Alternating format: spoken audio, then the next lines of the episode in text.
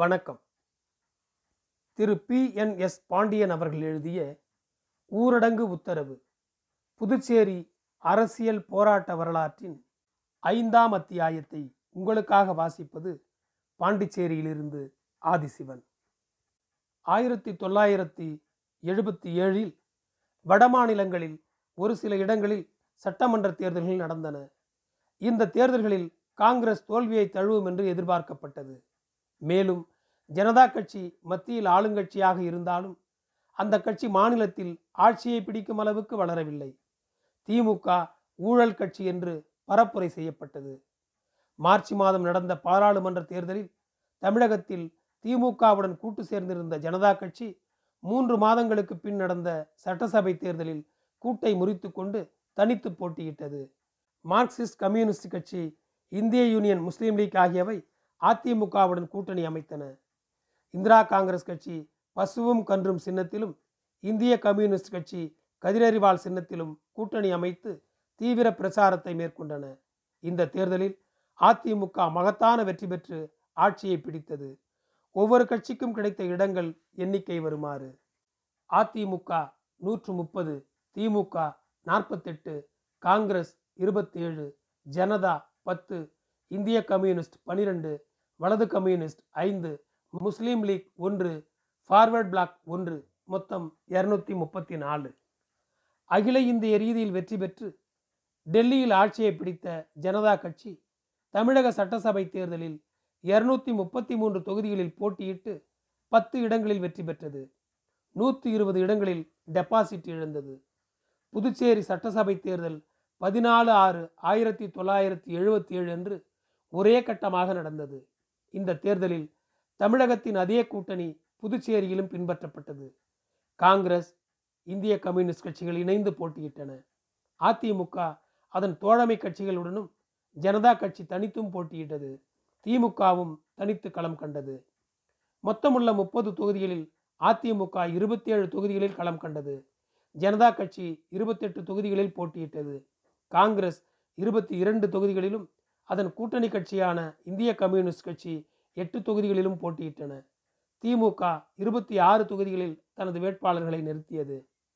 மாகி தொகுதியில் CPM கட்சியின் ஆதரவு பெற்ற KV ராகவன் களமிறங்கினார்.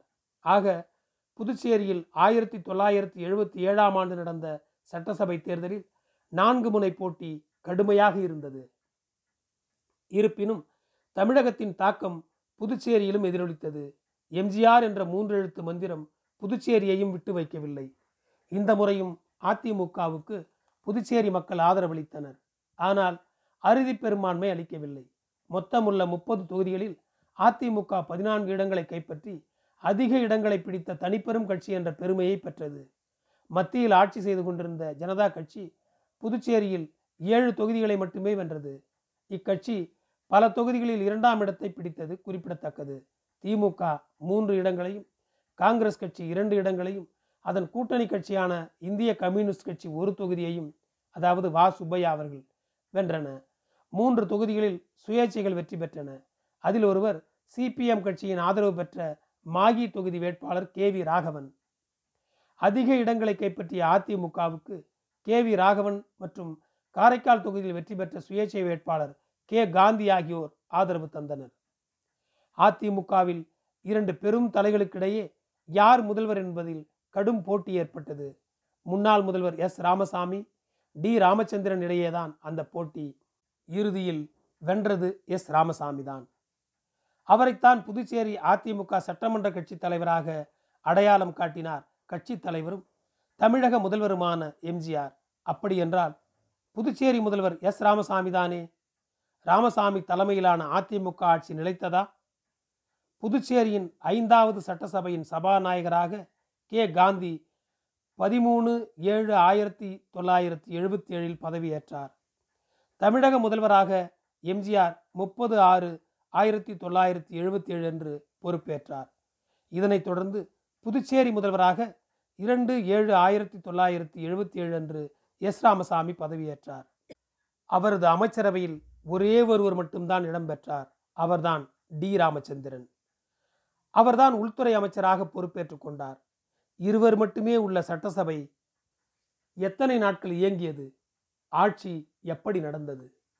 நித்திய கண்டம் பூரண ஆயுசு என்பார்களே, அதுதான் அன்றைய அதிமுக ஆட்சியின் நிலையாக இருந்தது.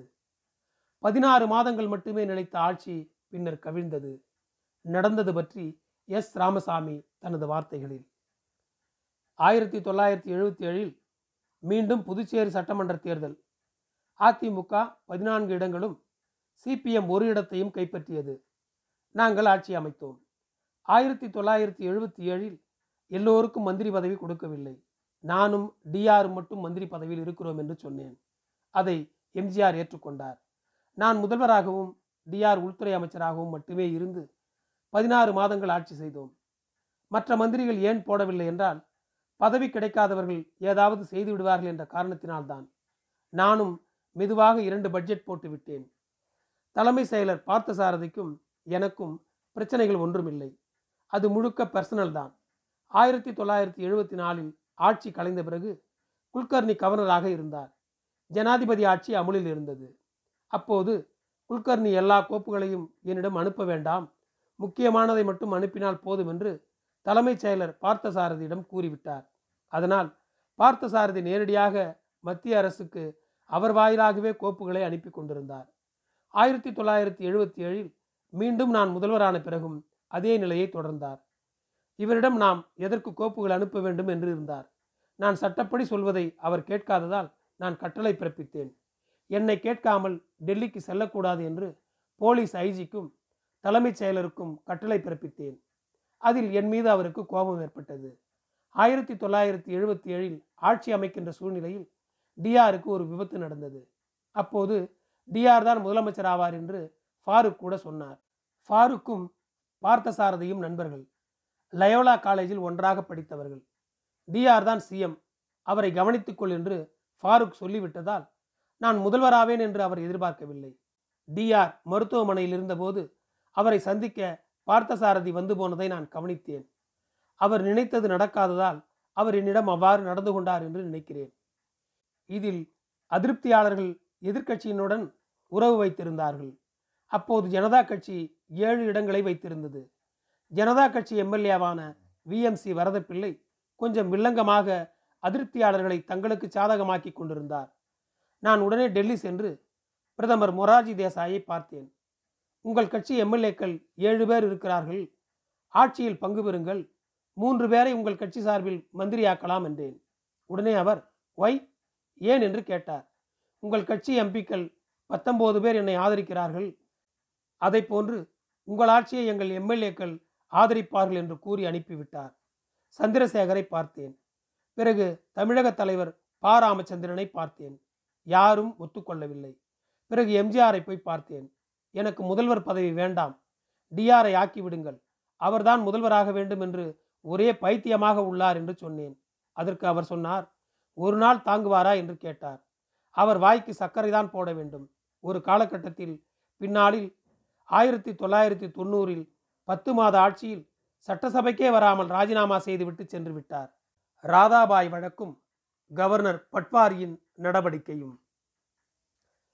முதல்வர் ராமசாமி தலைமையில் உள்துறை அமைச்சராக இருந்த டி ராமச்சந்திரன் பதவி வகித்த போது எழுந்த சர்ச்சைகளில் முக்கியமானதொன்று ராதாபாய் விவகாரம். கடந்த காலத்தில் பொதுப்பணித்துறை அமைச்சராக டி ராமச்சந்திரன் இருந்தபோது எழுந்த குற்றச்சாட்டு தற்போது விஸ்வரூபம் எடுத்தது. ராதாபாய் என்ற பெண் அதிகாரியை மானபங்கப்படுத்தி விட்டதாக டி ராமச்சந்திரன் மீது நடவடிக்கை எடுக்க வேண்டும் என்று கோரி ராதாபாய் பல கட்ட போராட்டங்களை நடத்தினார். இது அரசியல் சதி என்றார் டி ராமச்சந்திரன். எதிர்க்கட்சிகள் சும்மா விடவில்லை. டி ராமச்சந்திரனுக்கு பெரும் குடைச்சல் ஏற்பட்டது. கவர்னர் குல்கர்னியிடம் புகார் மனுக்கள் குவிந்தன. பாதிக்கப்பட்ட ராதாபாய்க்கு ஆதரவாக மகளிர் அமைப்புகள் வரிந்து கட்டின. இந்த சூழலில் கவர்னர் குல்கர்னி சொந்த விவகாரம் தொடர்பாக விடுப்பு எடுக்க வேண்டியதாயிற்று. அவருக்கு பதில் தமிழக கவர்னர் பட்வாரி புதுச்சேரி மாநில லெப்டினன்ட் கவர்னராக பொறுப்பு வகித்தார்.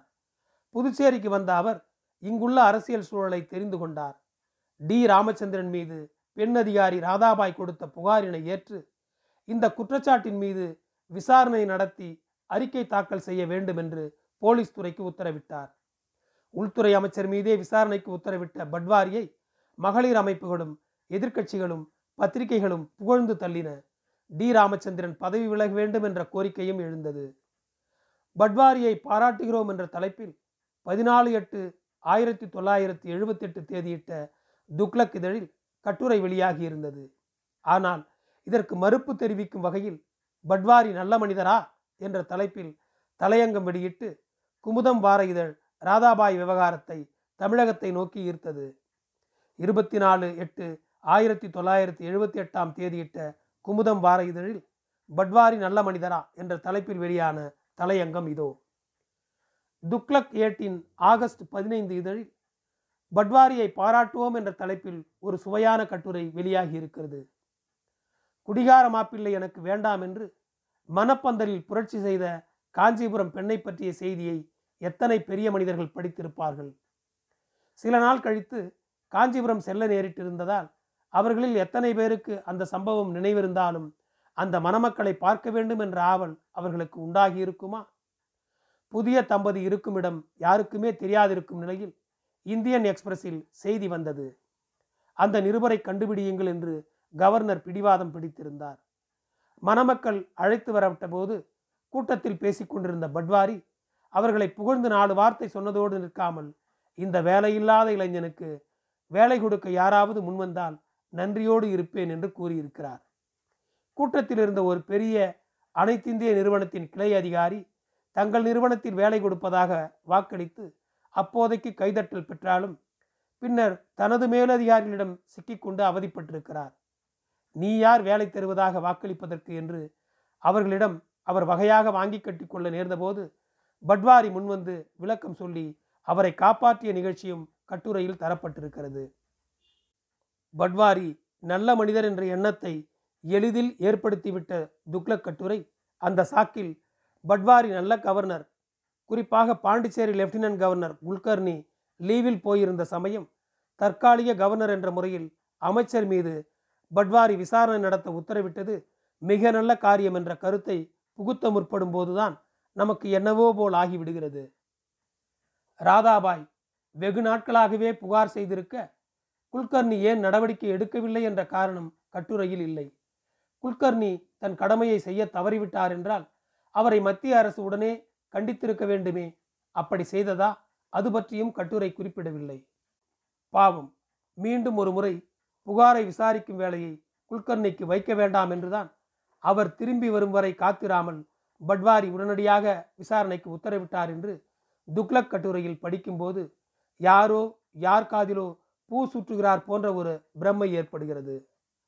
விசாரணைக்கு உத்தரவிடும் முன் பாண்டிச்சேரி முதல்வருடனோ எம்ஜிஆருடனோ தொடர்பு கொள்ள பட்வாரி வெகு பாடுபட்டதாகவும் முடியவில்லை என்றும் அவர்கள் மதுரை தேர்தல் பிரச்சாரத்தில் தீவிரமாக இருந்ததால் அது இயலாமல் போய்விட்டது என்றும் வாசிக்கும்போது மதுரையில் அதிமுக பெற்ற வெற்றிக்கு தண்டனையாக பாண்டிச்சேரி சம்பவம் நேர்ந்திருக்குமோ என்ற சந்தேகம் உண்டாகிறது. கட்டுரையை படித்து முடிக்கும்போது ராதாபாய் விஷயத்தில் விசாரணையை ஒரு நாள் கூட தள்ளிப்போட முடியாது என்று நினைத்த நேர்மையாளர் பட்வாரி காந்திபாய் சம்பந்தப்பட்ட விசாரணை பற்றி என்ன சொல்வாரோ என்று தெரிந்து கொள்ள ஆவல் உண்டாகிறது. மொத்தத்தில் சுவையான சிந்தனையை தூண்டும் கட்டுரை. மனிதர் என்ற முறையில் பட்வாரி நல்லவர் என்பதையும் கவர்னர் என்ற முறையில் நடுநிலை தவறியவர் என்பதையும் உறுதிப்படுத்த உதவும் கட்டுரை. இவ்வாறு குமுதம் வார இதழ் வெளியிட்ட தலையங்கம் ஒரு பார்வையில் பொறுப்பு கவர்னர் பட்வாரியை சோதிப்பதாகவே அமைந்திருந்தது.